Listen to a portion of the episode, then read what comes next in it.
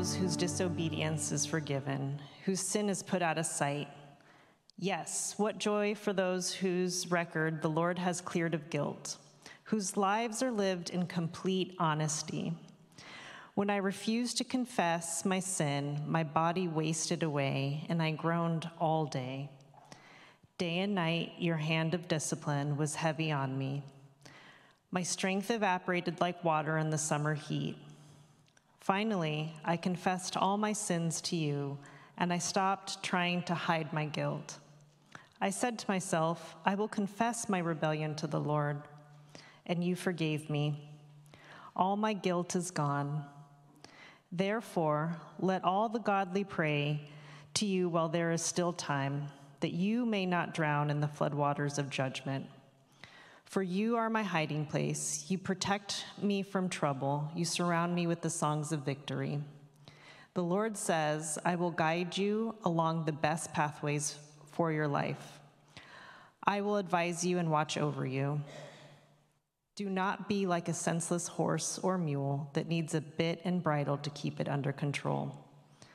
Many sorrows come to the wicked, but unfailing love surrounds those who trust the Lord. So rejoice in the Lord and be glad, all you who obey him. Shout for joy, all you whose hearts are pure. The word of the Lord.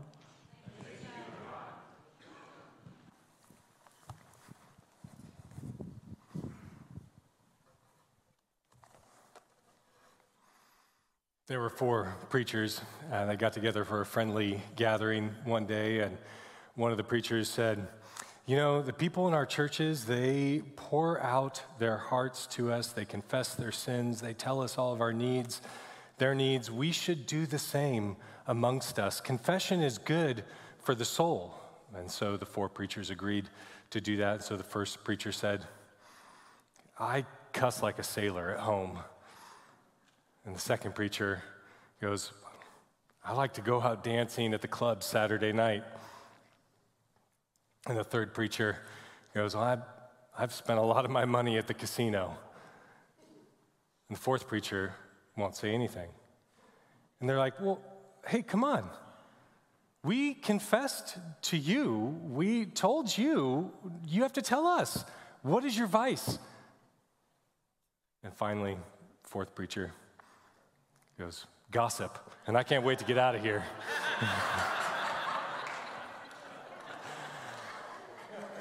Morning, everyone. I'm Mike. I'm one of the pastors here. And uh, this whole summer, we're talking about prayer. We're learning about it. We're talking about it. We're hopefully engaging in prayer more throughout this summer. Prayer is just kind of one of these universal human experiences. People pray in all forms all around the world. Uh, we don't want to just pray in a human response, though, because we know, we believe that uh, prayer is our only hope.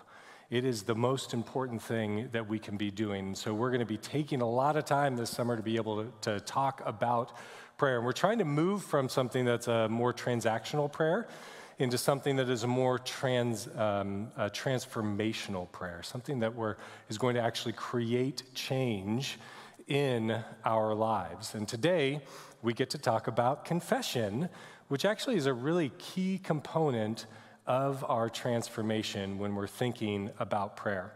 Let me just give you a couple uh, stories of examples of confession in my own life. Um, I went to uh, a Catholic high school. It was just a small Catholic high school.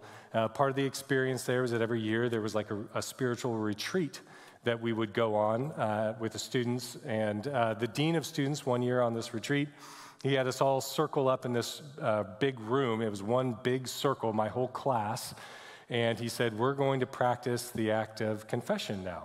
And one by one, each of you is going to sit in the center of the circle, and then anybody who wants to come up and confess something to you can do that. And so, sure enough, one by one, each person had to sit in the center of the circle, and everybody else, if they wanted to, would go up and confess something to them. I was the one who went up and confessed the most to people almost everybody I went up and had something to confess about. I remember uh, when the class bully was in the center of the circle, I went up to him. I'm just like, I've always hated you. I'm sure you've had a pretty hard life, but I've always hated you. At the end of that, I turned to everybody and I was like, I feel much better now. so, a little bit of relief that came with that experience. Not every experience of confession, though, is necessarily uh, a relief.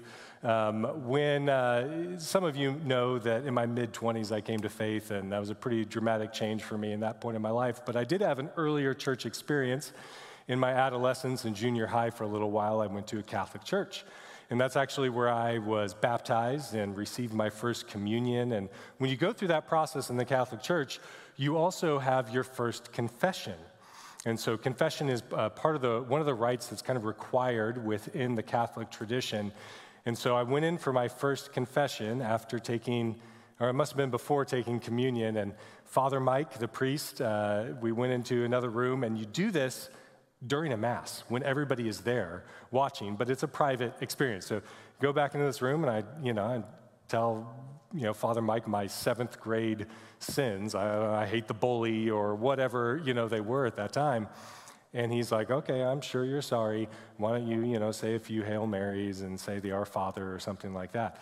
And I got up and I remember walking out of that going, is that, was that it? Is that what's supposed to happen here? This. Uh, not every experience of confession is exactly the same or necessarily as meaningful. I'm curious what you think about confession, so I'm looking for feedback now. What do you think about when you think about confession? Telling God your sins. I mean, that's like, that's the, that's the basic uh, definition right there, right? You're going to confess your sins, you're going to tell God your sins. That is confession, absolutely. Being transparent, yeah. Being fully honest with who you are, not concealing anything or hiding anything. You, forgiving others, yeah. Jesus said, if you don't forgive others, then our Father in heaven will not forgive you your sins. So forgiving others, if they're coming to you in confession, or even if they're not, is pretty critical. Yeah? Relief. Relief yeah, kind of like what I experienced when I was sitting in that circle, like, whew, I feel a lot better now. Absolutely, we can experience relief in confession. Change, is that what I heard over here? Yeah, we can experience change. We're going to talk about both of those things uh, when we go through the active confession. I mean, there are all kinds of things that may come to your mind, different images about what confession is like. Uh, maybe you picture something that's more like the, the kind of traditional Catholic experience, right? Where you have a confessional booth. I don't know what that priest is listening to right there. It doesn't sound like, or it doesn't look like it's, a, it's something good. Maybe you've got some sense in your mind where you're just like, look, some sins, it doesn't matter if you confess them, some sins are just unforgivable. Uh, Father, I've sinned, I created Jar Jar Binks. Get out, God disowns you. Maybe you don't really think about confession at all. In fact, statistically, confessing is going down in our society. It's really easy to measure on a Catholic basis because there is a very specific rite that people participate in, and fewer and fewer Catholics are actually participating in that. But there are a lot of uh, anecdotal stories as well about people who just feel like there's less importance that, uh, in confession. It's not as necessary. Yeah, or maybe you feel like there's anxiety around it right? There's some level of discomfort that comes with the act of confession. Or maybe you're listening to this right now and you're like, I don't even know what you mean by confession. Like, what are you even talking about? Confession is speaking to God specifically about sins. Sins are those things that don't align with God. God has called some things good and some things not so good. And those sins are the things that are on the not so good. And it's not just in our actions or just in our inactions, but it's also in our hearts. It's the things that we think and feel. It's a part, ends up being a part of our being. Speaking specifically to God about those things is really important because that allows us to be fully truthful about who we are and what we're experiencing at any given time. And the truth is important because that's really at what confession is all about. It's about being fully true to who you are and what you're experiencing to God and fully disclosing yourself to God. So, really, then, confession becomes this really important aspect uh, or act of trust, right? When you disclose yourself to somebody else, there's got to be trust there in the relationship. Uh, you have to have a, a trustworthy person that you are confessing to. So, specific truth that's given in trust means that confession is not blame shifting or denying or justifying or rationalizing the things that we do, which is really easy, right? It's really easy to do those kinds of things. Confession is speaking to God specifically about those sins. And ultimately, I think confession is freedom. It's freedom for us when we go into confession regularly, which I think is an important thing for us to do to take our confession to God on a daily basis to experience that freedom. And I think Psalm 34 here gives us four reasons why confession is important. So let's start looking at those. If you've got a Bible, I would encourage you to open it to Psalm 32. You got a device. If you don't have a Bible, there are some at a table right in the back there. You're welcome to grab one. We'll just start here in verse 1. Oh, what joy for those whose disobedience is forgiven, whose sin is put out of sight. Yes, what joy for those who, whose record the Lord has cleared of guilt, whose lives are lived in complete honesty. The starting place for us with confession is really the end, and that is forgiveness. The first reason that we go to confession is that confession leads to forgiveness. And forgiveness is what we need from God. We all need it, or at least I'm assuming, I'm making an assumption here, that all of us have something that we could confess to God. Now, that's just my assumption. Not everybody actually shares that assumption or necessarily feels or thinks the same way all the time. It's kind of hard for us, honestly, to recognize our sin as sin sometimes. We kind of mislabel things. My, uh, one of my sisters, when she got engaged, she and her fiance went to the jewelry store to buy the wedding ring, and they were looking for something that oh, they wanted to be nice, but also wanted to, you know, be affordable for them uh, as they were preparing for marriage. And so they're they're at the store, and my other sister was there as well, and they finally find the one. They're like, "Wow, this ring is really nice," and it really seems affordable too. And so the salesperson was like, Great, okay, step right this way. Let me ring you up. And so the salesperson's like, you know, going through the process with them, and the manager comes over and goes, Oh, oh no, that ring is mislabeled. That's the wrong price.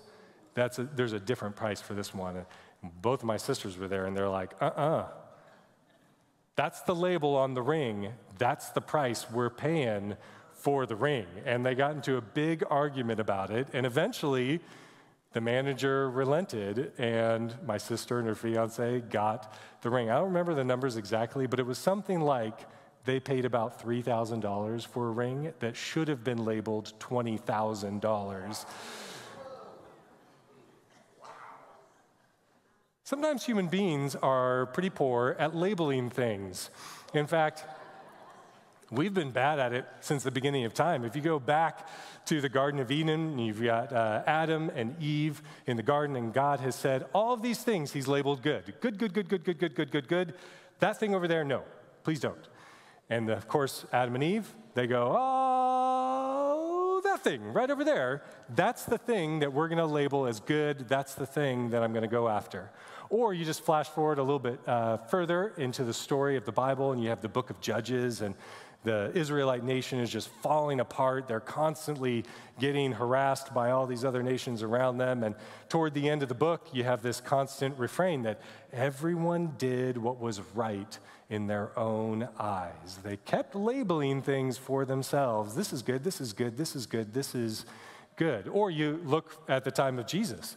And how much did he get on the self righteous religious people of his time because they were looking out at everything here and labeling good or bad, but they were neglecting to look at what was happening in their own hearts. Or just think about our society right now. Our society is constantly redefining moral issues and what is good and what is right and what is not. But that's not just out there in our society, that's in here. In each one of our hearts, we're labeling things that are good or bad. And God says certain things have a costly label to them, they will cost you much. And we put the low price label on them. We say, eh, that won't cost me too much. Now, that's talking about sin. That's not even factoring the, the, the, the, fact that we project a false image of ourselves to everyone around us all the time. We all have a true hidden self that sometimes is even pretty hidden from ourselves, and we project something else to somebody else so that we can come across as more competent, more capable, maybe more religious, maybe more eth- uh, uh, uh, ethically uh, right. Uh, basically, anything to make us more lovable and appealing to other people. God forbid people actually knew who we were in our full realities. In fact, we can also just try and keep God in the dark on that ourselves. And even ourselves, we can keep in the dark a little bit as well by just ignoring what's happening in our lives. Now, I've said this several times in the past. I'm going to keep saying it. One of the most critical aspects of how we can experience change in our lives is to be known. It's to be known by others and to be known by God.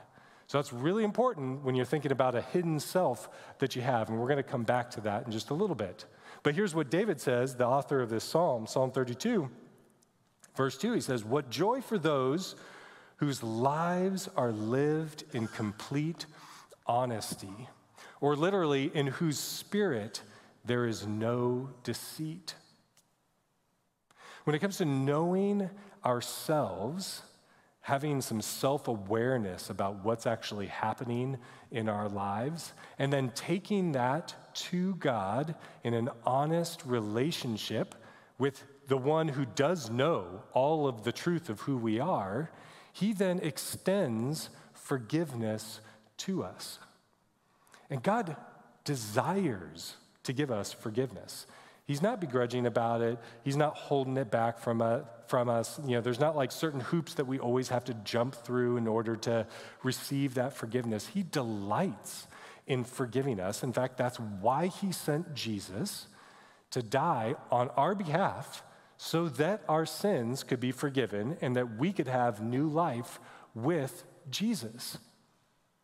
But in order for that forgiveness to come, we still have to have confession and repentance. Look at what the Apostle John wrote in one of his letters to the churches. He says, If we claim we have no sin, we're only fooling ourselves and not living in the truth. But if we confess our sins to him, he is faithful and just to forgive us our sins and to cleanse us from all wickedness. If we claim we have not sinned, we're calling God a liar and showing that his word has no place in our hearts. Forgiveness comes when there's agreement, when there's honesty between us and God, where we recognize what he is labeled as good and we bring ourselves into alignment with that. But, Mike, Jesus did die for our sins. So, why do we still need to confess? It's all taken care of, right? Well, I'm so glad that you asked. Let me give you a couple more reasons here as we continue looking through our psalm. The second reason why confession is important is because unconfessed sins are a burden for us. Just look at verses 3 and 5 here. 3 through 5. When I refused to confess my sin, my body wasted away, and I groaned all day long. Day and night, your hand of discipline was heavy on me. My strength evaporated like water in the summer heat. Finally, I confessed all my sins to you and stopped trying to hide my guilt. I said to myself, I will confess my rebellion to the Lord, and you forgave me. All my guilt is gone. Our unconfessed sins are a burden to our souls, to our very selves. Verse 3 again When I refused to confess my sin, my body wasted away and I groaned all day long. It can be a crushing feeling. It can consume us in some ways, and it can make it actually really difficult for us to live a good life in healthy relationship with other people. And maybe you've experienced something like that before, right? You've done something to hurt somebody else and you're trying to keep it secret and it weighs heavily on you, or even it's just like secret in general in life and that's weighing on you. There's almost a point where like you want to be caught in some way. Have you ever heard of um, The Telltale Heart by Edgar Allan Poe? This is kind of a story along those lines. It's a gruesome story, by the way. But it's about a man uh, who's in a house with an older man, and he starts to get paranoid about this older man. And he's kind of spying on him every night in the house. And eventually he decides he's going to kill him. And so he does. He kills him one night and the, the, uh, in his sleep, but the old man manages to let out a scream before he dies. And that scream uh, is a clue to the neighbors. And so they call the police, and the police come to investigate. And the guy who murdered him, he's like, Oh, that was just me. I had a nightmare. Uh, but please come in. And the, the guy had, had hidden the body, body in the floorboards of one of the rooms.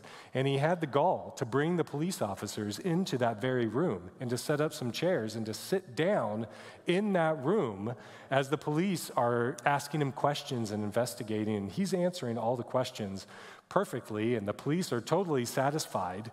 But as they're sitting there talking, he starts to hear a ba-boom, ba-boom, ba-boom ba-boom. And in his conscience, he's hearing the heart of the man that he has murdered. And so, even though the police are totally satisfied with their investigation, he screams, I did it! I did it! I killed him! And reveals the body to him, and his conscience ended up getting the most of him. Now, that's a pretty dramatic story, and it doesn't always go that way. Uh, let me give you a little bit of a comparison. When I was a kid, I uh, stole cigarettes every day from the BP gas station around the corner from our school. So, school was here, right around the corner was the BP gas station.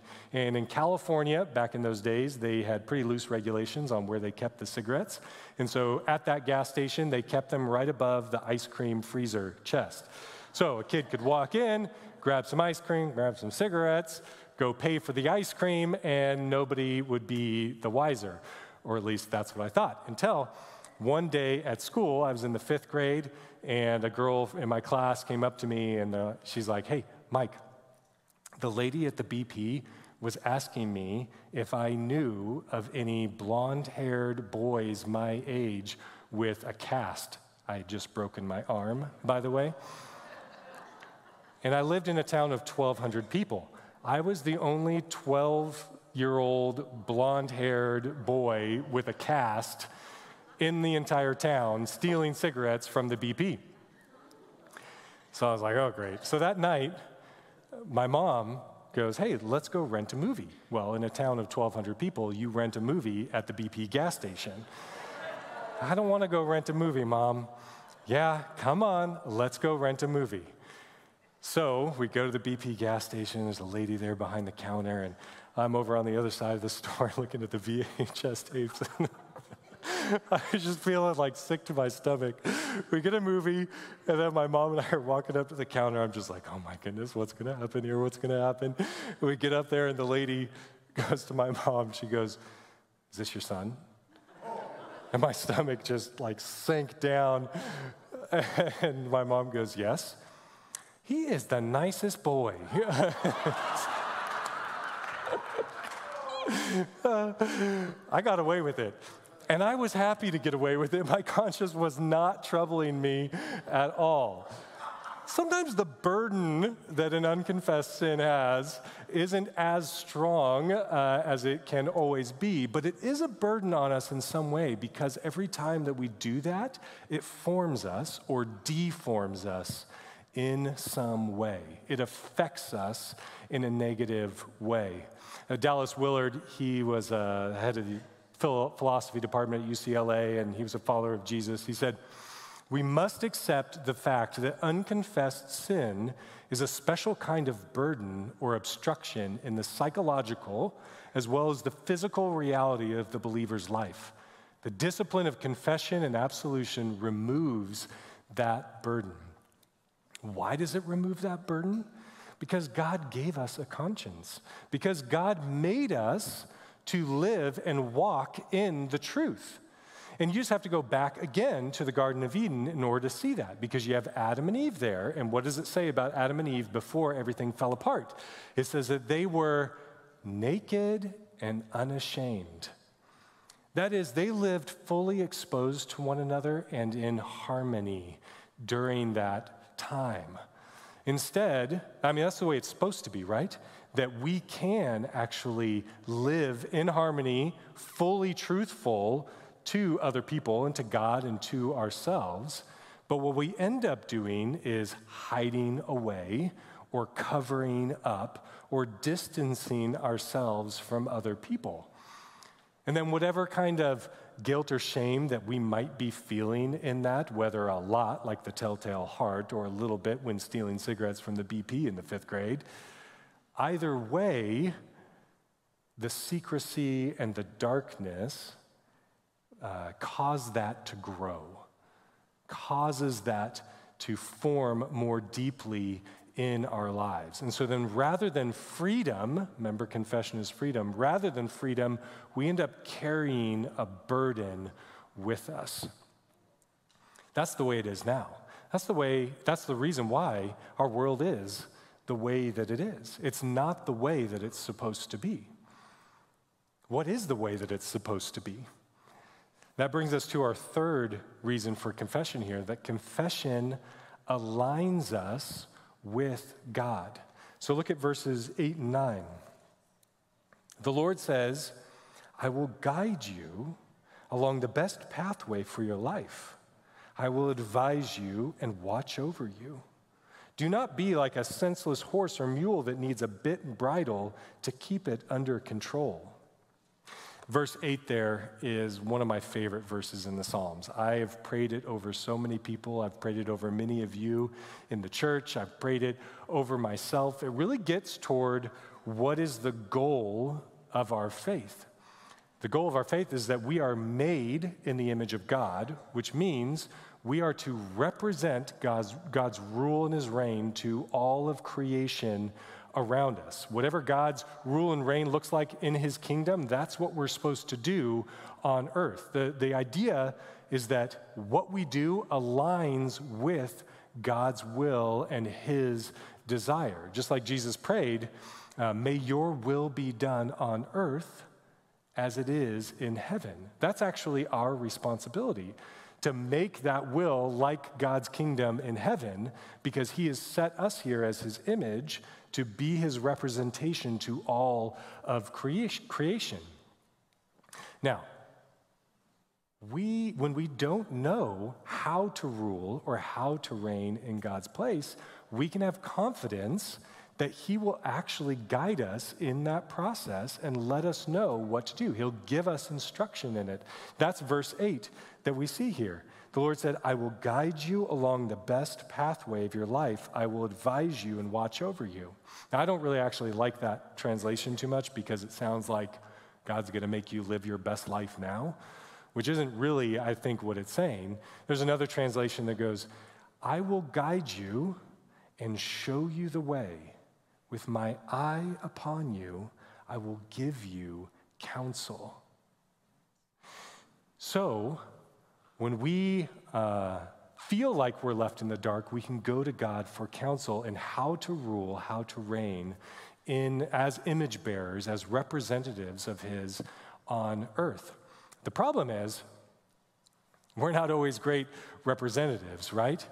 we often look like verse 9 don't be like a senseless horse or mule that needs a bit or bridle to keep it under control. We struggle with the basics of life a lot. We struggle to just follow the basic guidelines that God has given us and to represent Him in His kingdom. And we don't freely walk in God's will, so we end up needing course correction from Him with a bit and a bridle because our direction is going somewhere else. And this is where confession becomes so important. Because when we come to God in confession, we're coming to Him in agreement. That's what the, the Greek word for confession in the Bible is homologia, and it means to say the same thing. So when we confess to God, we're saying the same thing that God is saying. What you say, God is good, that's what I'm going to say is good. I'm going to say the same thing and come into alignment with you. And what ends up happening is that we don't just come into alignment with Him and say the same thing in word, but we end up doing it in deed as well. See, the more hidden we are, the more hidden we become. We become adjusted to the darkness. But the more we live with integrity and in the light and openly confess, the more we live in the light because the more accustomed we become to it.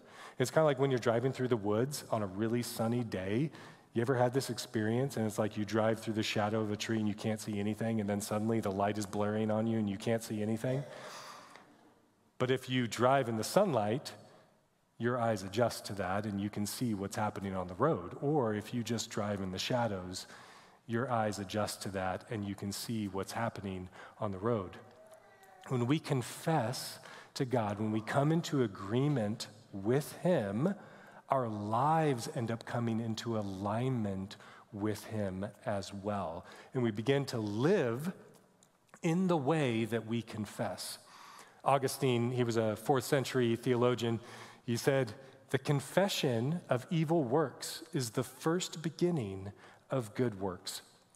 Or if you want to bring that all the way to the 21st century, just go back to Dallas Willard, who said, Nothing is more supportive of right behavior than open truth. So, the last reason for confession here is that confession builds our trust in God. Look at the last couple of verses here, verses 10 and 11. Many sorrows come to the wicked, but unfailing love surrounds those who trust the Lord. So rejoice in the Lord and be glad, all you who obey him. Shout for joy, all you whose hearts are pure. Remember, confession is primarily about trust. In order to really disclose ourselves, in order to be known ourselves by somebody else, we have to be in a trusting relationship. If I take my confession and I'm met with scorn or condemnation or rejection, I'm not going to keep going forward with confession. But when I'm met with unfailing love, I'm going to keep going back for more of that. Now, I'll give you the illustration of my marriage. Stephanie is the person who knows me better than anybody else in the world. She gets to see all the good, the bad, and the ugly, and vice versa as well. And there have been plenty of times where we've had to confess to one another. But we have a trusting relationship. I feel confident I can say anything, and it's not going to end the relationship. I'm going to be met with unfailing love and so I'm willing to disclose myself because of that trusting relationship. How much more so with God when He says, You are surrounded. If you trust me, you are surrounded with my unfailing love. This is a place where you can come and expose yourself. You can disclose yourself in the midst of this. Chris Hall, Chris Hall he was a seminary president and author. He said in his book, uh, A Different Way, he says, Every time we're honest with Jesus in confession, our friendship with him deepens. Just like in a human relationship, the more you disclose of yourself, the deeper that relationship is going to be. It's the same with God. The more we are known by Him, the more we allow ourselves to be known by Him, the deeper that intimacy is going to be, which is going to be how we move from transactional prayer to transformational prayer. To something that isn't just going after a list, isn't just the things that we need, and you should be praying about those things for sure, but comes into a place of full disclosure to God, where you let Him search the deepest parts of you and, and allow Him to transform you in the process. Now, we haven't even talked about confessing to other people. So, going back to that story from the beginning, the circle of confession that I went through in high school, let's do it. Ushers, you can lock the doors now. we'll. Confessing to one another is important too. In the book of James, James, the brother of Jesus, he writes Confess your sins to each other and pray for each other so that you may be healed. The earnest prayer of a righteous person has great power and produces wonderful results. Ultimately, the way we live our lives with others is a reflection of how we live our lives with God. So if we are hidden from God, we're going to be hidden from others. But the more we disclose ourselves to God and are met with that unfailing love, the more confident we, confidence we have in that relationship with God, the more confidence we're going to be able to have to disclose ourselves to the people who are close to us in life around us as well. Because ultimately, we know we're secure in our identity, in our trust, in our relationship with God. That's where we start, and then it spreads out from there. There are two verses here that we didn't read uh, from the psalm. I'll just read them right now. Verses six and seven. Therefore, let all the godly pray to you while there's still time. That way, they may not drown in the floodwaters of judgment. For you are my hiding place, God. You protect me from trouble. You surround me with songs of victory. God's got our back. God has us surrounded with his unfailing love. And in the midst of that, it says, Let all the godly pray to you while there is still time, which means today. It means now. It doesn't mean tomorrow, it means in this moment. So we're going to take some time now to pray, and I'm going to invite you into a time of confession, and we won't circle up and put anybody in the middle but you can have a private confession time with God. We're going to do that by offering some time of silence, which can get a little bit awkward. You hear the little noises in the room, and it's going to feel like maybe it's taking longer than you wanted it to. But take that time and that space to ask God to search you to know you. In fact, we're going to put Psalm uh, portion of Psalm 139 up here. Search me, O God, and know my heart. Now you can meditate on that during that time of silence as you're going to God in confession. And then after the, a time of silence, I'm going to bring us back together and we're going to do a corporate confession that is from the Book of Common Prayer. The Book of Common Prayer isn't typical for our tradition necessarily, but we do incorporate it here and there in what we do, and this is a really good confession for all of us to do together as we turn to God. So take this time now in silence uh, to ask God to search you in confession.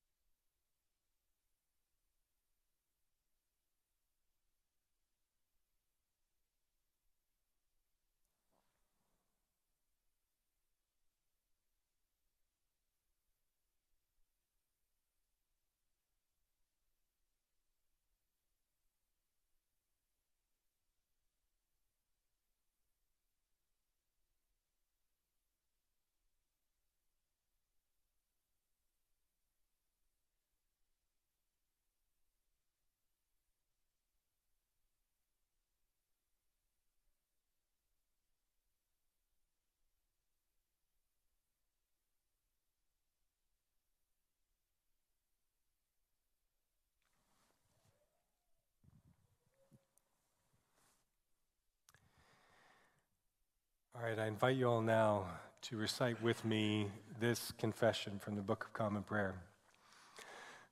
Almighty and most merciful Father, we have erred and strayed from your ways like lost sheep. We have followed too much the devices and desires of our own hearts. We have offended against your holy laws.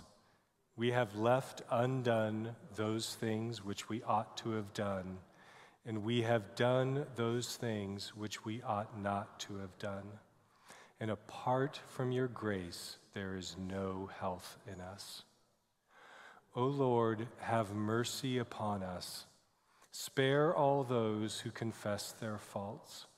Restore all those who are penitent according to your promises, declared to all people in Christ Jesus our Lord.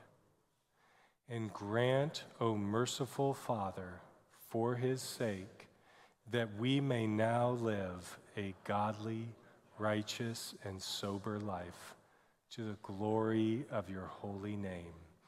Amen.